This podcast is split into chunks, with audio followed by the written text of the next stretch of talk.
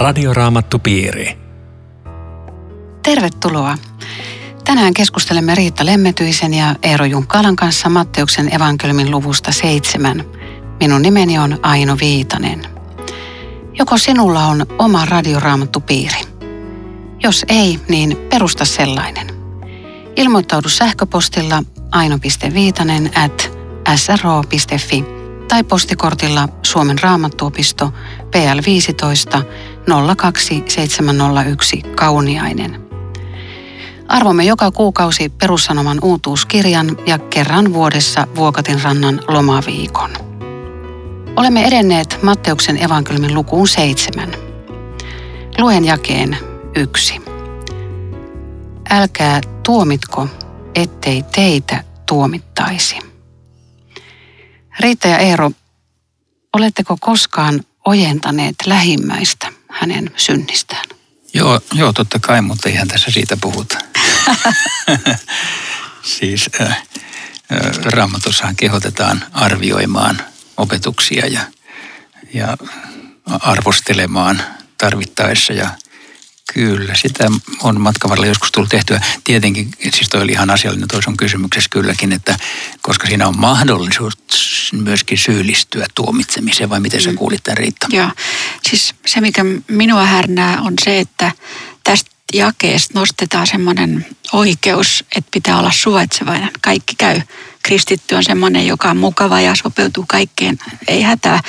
Ja sitähän tämä ei tarkoita, vaan, vaan tota, ihmisen tuomitseminen kielletään, mutta tekojen, opetusten, käyttäytymisen, siihen on pakko puuttua. Niin, ei, ei saa san, tuomita kadotuksen sillä tavalla, että sinä Joo. et pelastu tai jotain vastaavaa, mutta tosiaankin... No jakeessa kaksi sanotaan, että niin kuin te tuomitsette, niin tullaan teidät tuomitsemaan. Ja niin kuin te mittaatte, niin tullaan teille mittaamaan. Sitten puhutaan tästä roskasta ja hirrestä mikä nyt on tekopyhää ja, ja voiko itse, jos on langennut johonkin syntiin, niin varoittaa siitä synnistä toisia? Onko se tekopyhää? Ei, jos on tehnyt parannuksen. Sehän on oivallinen juttu. Se on vähän niin kuin sen hirren poistamista silmästä, että mä oon vapautunut suuresta silmävaivasta ja siinä omistaa kyllä ihan erilaisen asenteen, jos on tajunnut, että hirsi oli ja se poistettiin. Joo, sitten toisaalta mulle tulee kyllä tästä mieleen just se, että se, jolla on niitä hirsiä silmässä, niin se helposti näkee toistenkin silmissä. Eli siis meillä on taipumus kyllä syyttää toisia niistä asioista, joissa meitäkin mokataan. Siis mä luulen, että Jeesus sen tapaisen tässä kiinnittää huomiota, että sä näet kyllä toisten virheet paremmin kuin omasi. Ja useimmilla on äärettömän sokeita omille. Joo. Ja se, jolla on hirsi silmässä, niin hän on hirveän he, heikko ja, ja mahdoton auttamaan toista. Että se on ihan käsittämätön yhtälö, että joku tämä radikaali kuva tulee auttamaan toista, jolloin siis ei ole mitään näkökykyä, jos kuvittelee, että sulla on hirsi siinä. Hmm. Jeesus, on, Jeesus on tosi radikaali, kun hän... Niin, no, no mitä se on se hirren, hirren poisottaminen omasta silmästä, jos nyt lähdetään ihan suomeksi puhumaan tästä. Mitä se on? Mä ajattelen, että, että jos on itse saanut armon, niin se on niin iso lahja, että sitten tulee myöskin armon mitta, joka ei ole enää semmoinen, joka maksaa tekojen mukaan, vaan silloin armollinen mielenlaatu toista, joka on langennut. Et se on varmaan se sydän, joka muuttuu armon ja anteeksi saadessaan, jossa, jossa hirsikin häipyy. Joo, kyllä toi, toi kuulostaa mustakin hyvältä siis, että silloin jos mä oon itse Jumalan edessä joutunut tilille omista synneistäni, niin mä en ole niin kauhean äh, hanakka sitten osoittelemaan toisia. Ainakin tulee varovaisemmaksi ja nöyremmäksi, kun tajun, mm. että, että mun on omasta elämässä repsottaa kyllä siellä sun täällä, eikä mun kristillisyyteni täytä mittaa, kun mä sinun kerheellisesti näen Jumalan edessä. Mutta jos sitten vielä miettii, miten, miten niin kuin syvällä tämmöinen tuomitsemisen mieli on hmm. Meissä, niin tota, täyttäkö ajatella jotain kaupan kassajonoa, jos joku käyttäytyy kummallisesti tai liikenteessä joku joku autoilija siinä edessä, niin kyllä, kyllä nopeasti tulee Keskisormi nousee, kyllä. Että tässä me olemme. Mut tässä puhutaan varmaan vähän vakavammista asioista. Miten voi oikealla tavalla varoittaa toista? Miten, miten te näette sen? niin jossain toisessa tekstikohdassa sanotaan, että ottaa asia puheeksi. Siis jos mä kuulen opetusta tai asiaa, jonka pitäisi puuttua, niin tietenkin mun pitäisi tehdä. Eihän aina tule todellakaan tehtyä, eikä ehkä ihan aina tarvitsekaan tehdä. Mutta ottaa puheeksi, mm. kysyä, että mitä sä tarkoitat, miksi teet noin. Siis siinä sävyssä, että mä voin myöskin ymmärtänyt väärin. Joo. Mieluiten puhutaan selän takana. Se on ihmisille aina helpompaa mm. kuin ottaa puheeksi ja se vaatii rohkeutta Todellakin, ja nöyryyttä. Joo. Mm. No, mielenkiintoinen jäi kuusi. Älkää antako koirille sitä, mikä on pyhää. Älkääkä heittäkö helmiänne sikojen eteen, etteivät ne tallaa niitä jalkoihinsa ja käy teidän kimppuunne ja raatele teitä. Mistä tässä puhutaan? Mä, mä ajattelen, että Jeesus kehottaa ja opettaa opetuslapsia käyttämään semmoista tervettä arvostelukykyä, koska kaikille Jumalan valtakunta ei kelpaa. Et mä ajattelen, että tämä helmi voisi olla esimerkiksi Jeesuksen sovitusuhri. Ja toisille tämä on semmoinen asia, että mä tallaan sen jalkoihin sekä sen, joka siitä puhuu, että, että sen sanoman. Ja Jeesus sanoo, että tämä ei ole mitään törkytavaraa tämä evankeliumi. Että Eikös kaikille pidä julistaa kuitenkin? Menkää kaikkeen maailmaan ja niin edelleen. Ja... Kyllä, kyllä, mutta toiset käsittelee sitä sitten näin, että, että se on yhtä kuin sikojen ruokaa mulle – tämä ajatus mulle Joo, joo tuolla tavalla. Mä sen jotenkin ajattelin, että hyvät selitit, kun mä en heti keksinyt, mitä, mitä mä sanoisin tähän. Että tuota niin, tulee tilanteita, mä jotenkuten ehkä pystyn jopa tunnistamaan tilanteita, jossa mä ajattelen, että nyt mä en puhu enempää, pitäkööt ajatuksensa, että tämä menee vaan harakoille. Siis joku semmoinen, jos toiset vaan pistää asian ihan naurunalliseksi, niin ei kannata jatkaa. Hmm. Ehkä siinä on jotain tämän, tämän tyyppistä. Mun tulee taas semmoinen tietty assosiaatio Veikko Hustista aikanaan kerrottiin, että, että häneltä kysyttiin, että noi tulee vaan tänne hyväksi käyttämään sua ja syö vaan näitä ruokia ja ei ne mitään tuosta evankeliumista välitä. Ja etkö sä nyt näe, että ne, ne vaan niin kuin ottaa, ottaa niin kuin ruoan ja, ja palvelut päältä ja sitten lähtee. Niin Veikko oli sanonut, että joo, kyllä mä sen tiedän, mutta ei se haittaa. Jonain päivänä voi tulla se hetki, että he haluaa oikeasti kuulla ja silloin he tietää, mihin tulla. Mm. Joo, toi, toi on hyvä. Luetaan jakeet 7 ja 8. Luetko Eero? Pyytäkää niin teille annetaan, etsikää niin te löydätte, kolkuttakaa niin teille avataan. Sillä jokainen pyytävä saa ja jokainen etsiä löytää ja jokaiselle, joka kolkuttaa, avataan. Aikamoisia lupauksia. On, niin, tosiaan. Tämä on väkevää, etenkin kun sanoja on Jeesus, joka Jumalan tuntee. Niin mä ajattelen, että että tässä tehdään niin kuin valtava tarjous ihmiselle. No, ootko Riitta saanut vastauksen kaikkiin rukouksiin? Mä ajattelen, että siinä on ero, että mitä tässä lukee. Tässä lukee pyytäkää eikä käskekää.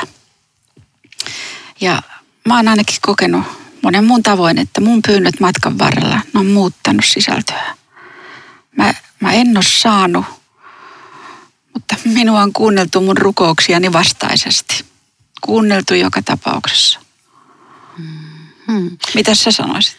Joo, tähän, tähän aina silloin tällöin joutuu vastaamaan. Ja, ja siis jos, jos todellakin mun pitäisi vastata, että onko mun kaikki rukoukset kuultu, niin minun hyvin suurta osaa ei. Mutta, tai siis ei ole vastattu. Tai sitten kun mä mietin tarkemmin, ehkä kuitenkin aika paljon onkin vastattu, mm. mutta mä en ole huomannut. Ja juuri noin, että kuitenkin Jumala määrittelee sen vastausajankohdan ja tavan, joten mun on pakko suostua siihen, että, että täältä, täältä vain esitellään asioita ja, ja vastaukset määritellään muualla. No hei, jos pyydämme Jumalalta niin kuin ymmärtämättömyyttämme vääriä asioita tai huonoja asioita, vastaako Jumala meidän toiveiden mukaisesti? Onneksi ei. Niin. Voit, onko varma? Ihan varma. Joo, Joo kyllä, mä, kyllä mäkin voisin niin kuin vaan vakuuttaa kuulijoita siitä, että pyydä ihan mitä vaan, se, se kääntyy oikeinpäin tuolla matkalla. Siis mä voisin periaatteessa vaikka rukoilla, että jollekin vihamiehelle jotakin pahaa, niin Jumala kääntää sen siunaukseksi ja siunaa sitä vihamiestä. Ja musta se on niin suurta siinä hyvin tutussa virrassa, jossa, jossa virran sanoitte ja kiittää, että kiitos, että rukoukset monet monet kuulit sä. Kiitos, että pyynnöt toiset eivät saaneet täyttyä. Mm tämmöiseksi se päätyy sitten lopulta, kun elämää kattelet pitkällä perspektiivillä. Mm. Jäi 11, luetko Riitta sen? Jos kerran te pahat ihmiset osaatte antaa lapsillenne kaikenlaista hyvää, niin paljon ennemmin teidän taivaallinen isänne antaa hyvää niille, jotka sitä häneltä pyytävät. Antaako Jumala nyt tässä hyvää vai oliko vanhassa käännöksessä pyhän hengen niille, jotka sitä häneltä pyytävät? Mikä ero niillä sanoilla on? Se, on varmaan rinnakkain evankelmikohta, jos Luukas puhuu pyhästä hengestä. Joo, mutta tämä kohta on sarjassamme hyviä lupauksia, joihin kannattaa tarttua, kun asioita Jumalalle esittää, että hän ajattelee meistä hyvää. Hän toivoo meille hyvää. Hän on rakastava isä, että hän ei ole sellainen, joka ikään kuin kyttää meidän virheitämme ja mm. siitä sait, kun et ole kuuliainen. Hän ei ole tällainen. Ja musta, musta tämä on siitä hieno, hieno kohta. Koskaan ei tule elämään kiviä eikä käärmeitä, vaikka, vaikka joskus tuntuu, että kävi niin päinvastoin. Tietysti meidän käsitys siitä hyvästä voi olla Juuri näin, Jaa, niin. juuri näin koska moni, monihan sitten sanoo, ehkä tässä nyt joku protestoi mielessänsä, että on elämässä ollut pelkkää kärsimystä ja vaikeutta. Kyllä on. On. Ei meitä ole, lu- meille on luvattu vaikeuksista vapaata elämää, mutta niiden keskellä kuitenkin luottamus. Hmm. Ja 12 on myös paljon käytetty ja ehkä myöskin väärin. Kaikki, minkä tahdotte ihmisten tekevän teille, tehkää te heille. Tässä on laki ja profeetat. Aa, miten sitä voisi väärinkäyttää? Tämä on loistava. No mä, niin, kyllä. Mutta että riittääkö tämmöinen kultainen sääntö pelastukseen? Ei tässä pelastuksesta puhuta alkuunkaan, mm-hmm. mutta tämä on siis aivan loistava elämänohje. Ja tämähän on muissa uskonnoissakin on vastaavia, mutta tämä, tämä on verraton ohje vaikka mm. jokapäiväiseen arkeen, että mieti, mm. mitä tahdot ihmisten tekevän sulle, tee sama heille. Siis Moni, moni sanoo sitä, että kun mä elän hyvin ja, ja mä elän tämän säännön mukaan, niin kyllä Jumala sitten sit mua kuulee. Mm. Siis oikeastaan vanha käännös oli tässä tarkka.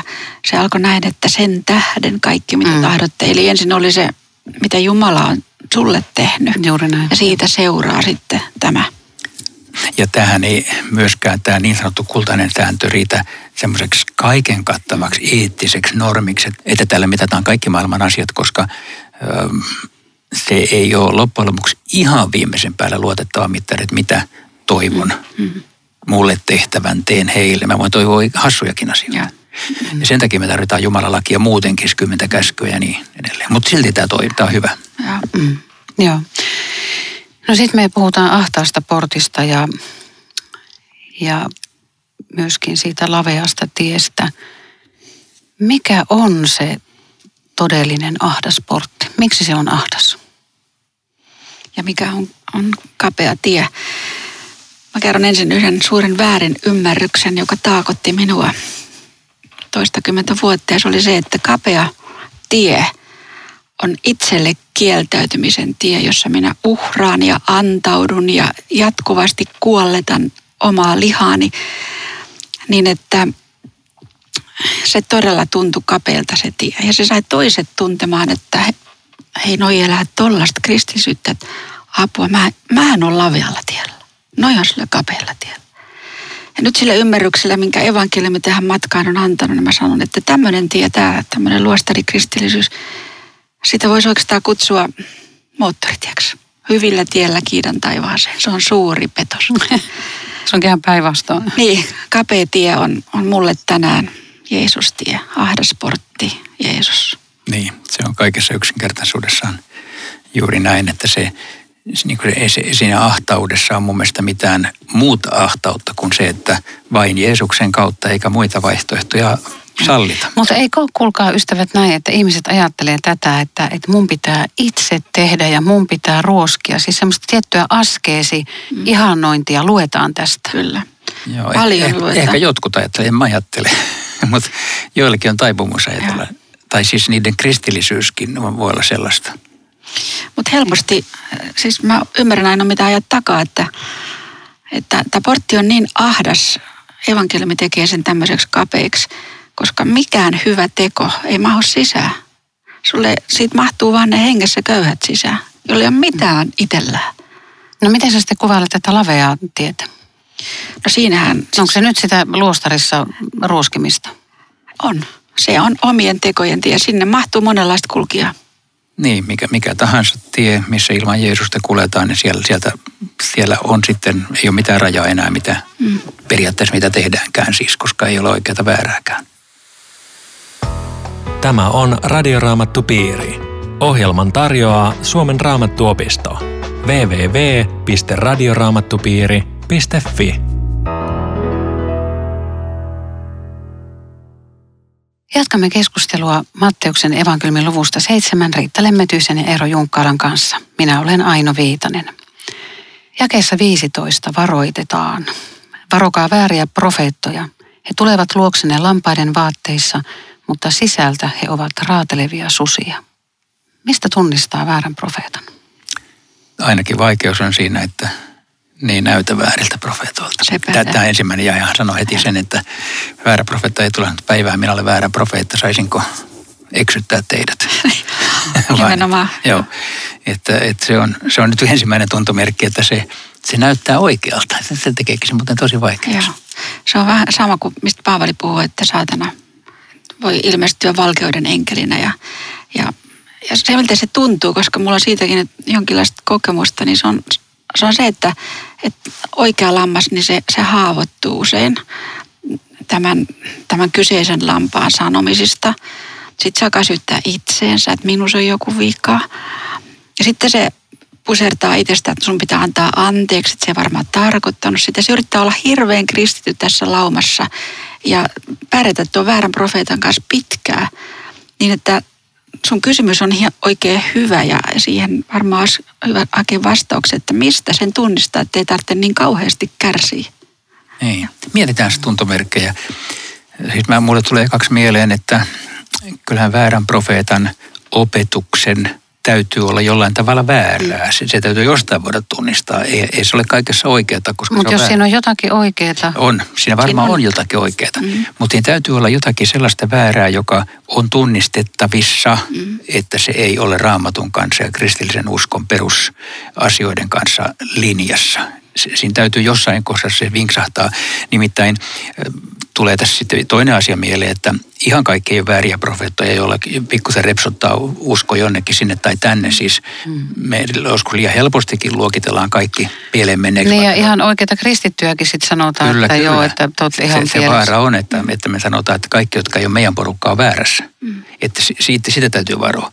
Mutta hei, mi, mitä Riitta sanoisit tuntomerkeiksi? Mä sanoin tämän opetuksesta, täytyy jotenkin se löytää. Joo, ja siihen opetukseen voisi ehkä just ottaa tämän, että, että onko siinä keskiössä sanoma Jeesuksen sovituksesta ja tämä jumalattoman vanhurskauttaminen, eli yksin Jeesus pelastaa. Se on varmaan se, se ydin, ydinjuttu. Ja sitten opetuksen voisi varmaan myöskin sanoa sen, että on hyvä tarkata sitä, että mitä julistaja jättää aina puhumatta. Joo. Koska Ahaa, s- siinäkin on, on semmoinen, se on tarkoituksella aina poissa. Miksi? Mun tuli mieleen apostolien tekojen, kun Pietarille avautui tilaisuus puhua kansalle.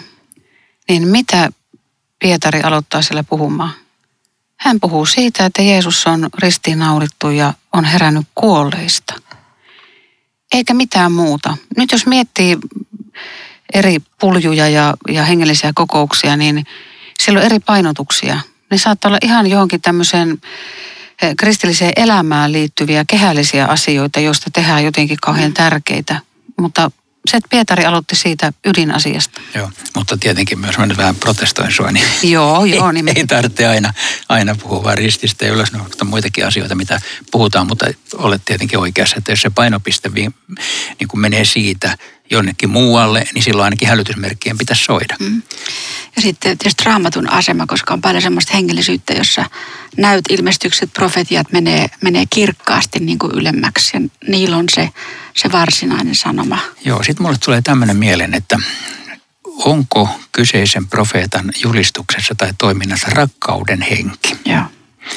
Tämä nyt ei ole hirveän hyvä kriteeri, koska millä sä sen tunnistat, mutta silti se on olemassa, koska esimerkiksi Paavali sanoi, että jos minulla ei olisi rakkautta, olisi vain helisevä vaski, eikä armolahjakkaan mitään, jos ei ole rakkautta. Eli äh, ainakin jonkin, jotkut karsiutuu pois sillä, että niillä on hirvittävä tuomion mm. sävy ja, ja semmoinen aivan niin kuin No joo, mutta eikö kumminkin pidä varoittaa? Jeesuskin varoitti omiaan kadotuksesta ja, ja että et kyllä se löytyy sieltä se varoituksen sanakin. Mutta senkin voi se, rakastamalla tehdä. Niin, se, se on, mutta se on tietenkin hiuksen hieno. Joo, mutta, mutta toi on joo. muuten, ehdot on aika hieno juttu, koska ajatelkaa nyt, eihän susi lammasta rakasta. Se haluaa syödä sen. Ja toi on musta oivallinen kriteeri, että et mm. miten sitä ihmistä kohdellaan. Ja sitten musta, musta tänä päivänä voisi semmoisen kriteerin panna tähän, että puhuuko julistaja myös siitä, että ihminen on perinpohjin syntinen. Tämä on semmoinen teema, joka mm. häipyy koko ajan enenevässä määrin. Tai rakastetaanko vain jotakin pientä sisäpiiriä? Just niin. niin. Tai sitten tulee seuraava mieleen, että miten suhtaudutaan raamattuun. Siis onko raamattu Jumalan sanaa vai onko raamattu semmoinen, että okei, sä saat ottaa sen miten haluat ja sä voit mennä mistä tahansa mm. ohitte, eikä ole niin väliä. Siis näitä niin sanottuja vääriä profeettoja tulee kauhean eri, niin tulee. eri tuutista, että jotkut vetää niin kuin oikealta ohi, jotkut vasemmalta ohitte. Yeah. Mm. Tämä on mielenkiintoinen tämä ja 16 ja 17, että hedelmistä me tunnemme heidät. Eihän orjan tappurusta koota rypäleitä, ei ohdakkeesta viikunnelta. Hyvä puu tekee hyviä hedelmiä, huono puu kelvottomia hedelmiä. Ennen varmaan on aikaisemmin ollut helppo määritellä se, mikä on hyvää hedelmää ja mikä huonoa hedelmää, mutta nyt kun tuntuu, että kaikki on sallittua, niin miten, miten määritellään nykyään hyvä ja huono hedelmä? Kyllähän siis kristillisestä toiminnasta jonkin verran pystyy katsomaan, tai ainakin siis on mahdollista nähdä, että mitä se tuottaa. Tuottaako se ihmisiä, jotka ahdistuu ja, ja ajattelen nyt jotakin julistusta tai porukkaa. Että Kyllähän syntikin jo, ihmistä ahdistaa, jos ei sitten ky- parannusta. Kyllä, kyllä. Et, et jos se hedelmä on se, että ihmiset kiinnittyy Kristukseen, ihmiset äh, niin kun, hyväksyy toisensa puutteellisena kristittyinä ja rakastaa toisiaan, niin se on ainakin hyvä hedelmä. Tämä, on, onko ta- rakkaus hyvä hedelmä? Silloinhan, on, se on tosi kunhan vaan rakastaa kaikkia, niin voi... Joo, joo, mutta se on tosi hyvä hedelmä. Älä yritä sanoa, että... mutta se, että jos mä haluan rakastaa vaikka toista naista tai, tai, tai miehet, ei, miehet keskenään toisiaan, eikö on, ra- ne vaan rakastaa toisiaan, niin se on hyvä hedelmä? Rakkaus on jotain muutakin kuin tämmöinen tunne. Rakkaus on myöskin to- toiminta ja oikea ja väärä rajat kulkee, kulkee siinä. Hyvät haastat. Mutta tässä on ehkä se pointti myöskin, että, että kestää ennen kuin se väärä profeetta tunnistetaan, koska hedelmää, siihen aina menee aina aikaa. Että mm. sä voit olla innostunut kukinnasta, mahtavaa. Se ei sano vielä yhtään mitään. Sulla saattaa olla omenat valtavan hienossa kukassa ja muutama omena sitten, kun ollaan niin pitkällä ennenkin mm. mädänneitä. Eli tota, se ei ole helppo. Siinä sä oot ja, ja ehkä, oikeassa. ehkä rakkauskin sitten pitäisi määritellä, että varmaan rakkaus ei ole sitä raamatussa, mitä mitä aikakauslehdet kirjoittaa, ei. vaan, vaan ei. rakkaus on myös niin kuin sitoutumista toiseen ja vaivan näkemistä toisen ihmisen hyväksi, että silloin olisi pikkusen helpompaa täällä Joo. maan päällä elää. Joo. Juuri näin, ja, ja siis ra- rakkaus niin kuin ikään kuin raamatun rajoissa, niin silloin me, silloin me tiedetään, mistä puhutaan. No sitten sanotaan, että ei jokainen, joka sanoo minulle, Herra, Herra, pääse taivasten valtakuntaan. Sinne pääsee se, joka tekee taivaallisen isäni tahdon. Ja sitten jatketaan, että monet sanoivat, että no mehän profetoitiin, sun nimessä me karkotettiin pahoja henkiä, sun nimessä me tehtiin monia voimatekoja. Ja sitten heille sanotaan, en tunne teitä, menkää pois minun luotani, vääryyden tekijät. Mitä ne nyt teki väärin? Siis se, mikä mulla pisti silmään tässä, oli se, että näähän on siis armolahja luettelossa olevia voimallisia tekoja – jossa ne esitellään Jumalan tekoina. Nyt, nyt se, mikä tässä kaikuu läpi on, me profetoimme, me karkotimme, me teimme. Ne muuttuu ne Jumalan teot mun teoksi. Se on ainakin yksi iso juttu, joka, jossa jotain oleellista ei nyt sitten maa. Joo, mutta tässä puhutaan vääryyden tekijät, että ne on niin tehnyt väärin. Onko nyt kaikki profeetoiminen, pahojen henkien karkottaminen, voimatekojen tekeminen, onko se nyt väärin? Ei, ei, ei tietenkään, mutta tässä äh, Tämä on, tämä on tosi kova kohta, tämä on erittäin tiukka kohta, koska, koska nämä siis sanoo Herra, Herra ja ne luulee olevansa oikealla tiellä, mutta ne on väärässä ja ne näyttää oikeilta vielä. Mutta vähintäänkin tämä kertoo sen, että jos siis sä näet jossain, mä, mä nyt otan ehkä pikkusen äärimmäisen esimerkin, että Afrikassa on paljon sellaisia kirkkoja, jotka on tämmöisiä näennäiskristillisiä kirkkoja, jossa ne on sekoittaa pakanauskontoja ja kristinuskoon, ja sitten ei oikein tiedä, onko ne kristittyjä vai ei, mutta ne leviää tosi voimakkaasti, niin siellä kyllä on Herra, Herra ja Jeesus, Jeesus ihan taatusti, mutta ne on ihan mettässä. Eli siis, siis voidaan mennä tämmöiseen ja, ja samoin jossakin liikkeessä, jos sairaata paranee ja muuta tällaista, siitä ei automaattisesti seuraa, että nämä on Jeesuksen asialla.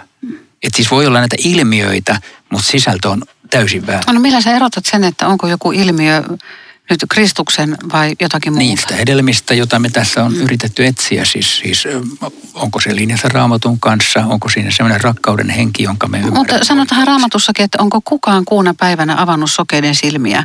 Ja siellä se ihme tapahtui ja Jeesukseen piti uskoa sen teon tähden. Mutta tota, siis pointti on varmaan myöskin se, että se, mitä sä, missä Eero kerrot, se on, se, on, se on just näin. Ja sieltä ehkä puuttuu se, mikä Jeesuksen mitä hän armolahjoilla haluaa. Se, sehän on ennen kaikkea se, että ihmisen sydän paranee ja syntyy usko Jeesukseen. Siis sitä ei ole mukana, ettei Jeesuksen tuntemisesta välitä pääse, että mä tästä paranen. Joo. Se, se, se ja, on ja väärä me kaikki toisaalta olla ihmisenä semmoiset, että me halutaan parantua. Joo, muuten seuraavissa luvuissa, sitten kun tässä menee viikko pari, niin me puhutaan parantamisen ihmistä aika paljon, että palataan siihen teemaan vielä, mutta tässä vaiheessa me sanotaan, että väärät profeetatkin tekevät niitä. Ja. Että ja. se vaan menee näin. Ja. No sitten meillä on vielä kaksi rakentajaa.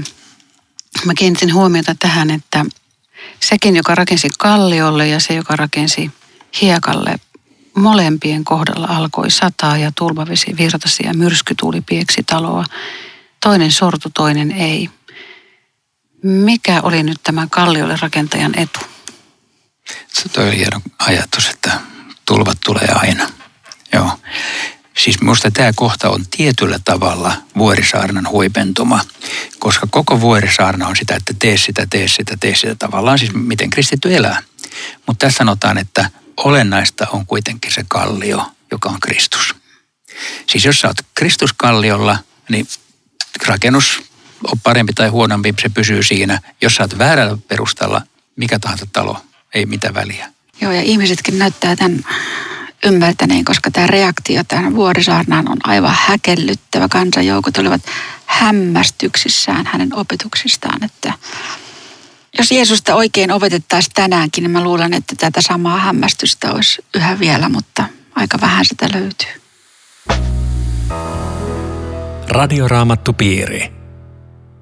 Kiitos seurastasi tänään. Kuulumisiin jälleen viikon kuluttua. Laita meille kysymyksiä ja palautteita joko Facebookiin tai osoitteeseen aino.viitanen at sro.fi. Rukoiletko Eero tähän loppuun? Niin Herra, me pyydämme sellaista ymmärrystä ja viisautta, että me osaisimme erottaa oikein ja väärän, mikä ei aina ole helppoa. Pyydämme myöskin sitä, että voisimme olla kristittyjä, jotka kantavat hyvää hedelmää. Ja Herra, jos tänään joku ei ole vielä ahtaasta portista mennyt sisälle, kutsut tänään sisälle uskomiseen ja syntien anteeksi antamiseen. Kiitos, että sinun luoksesi saa tulla, etkä sinä heitä pois. Aamen. Radioraamattupiiri. www.radioraamattupiiri.fi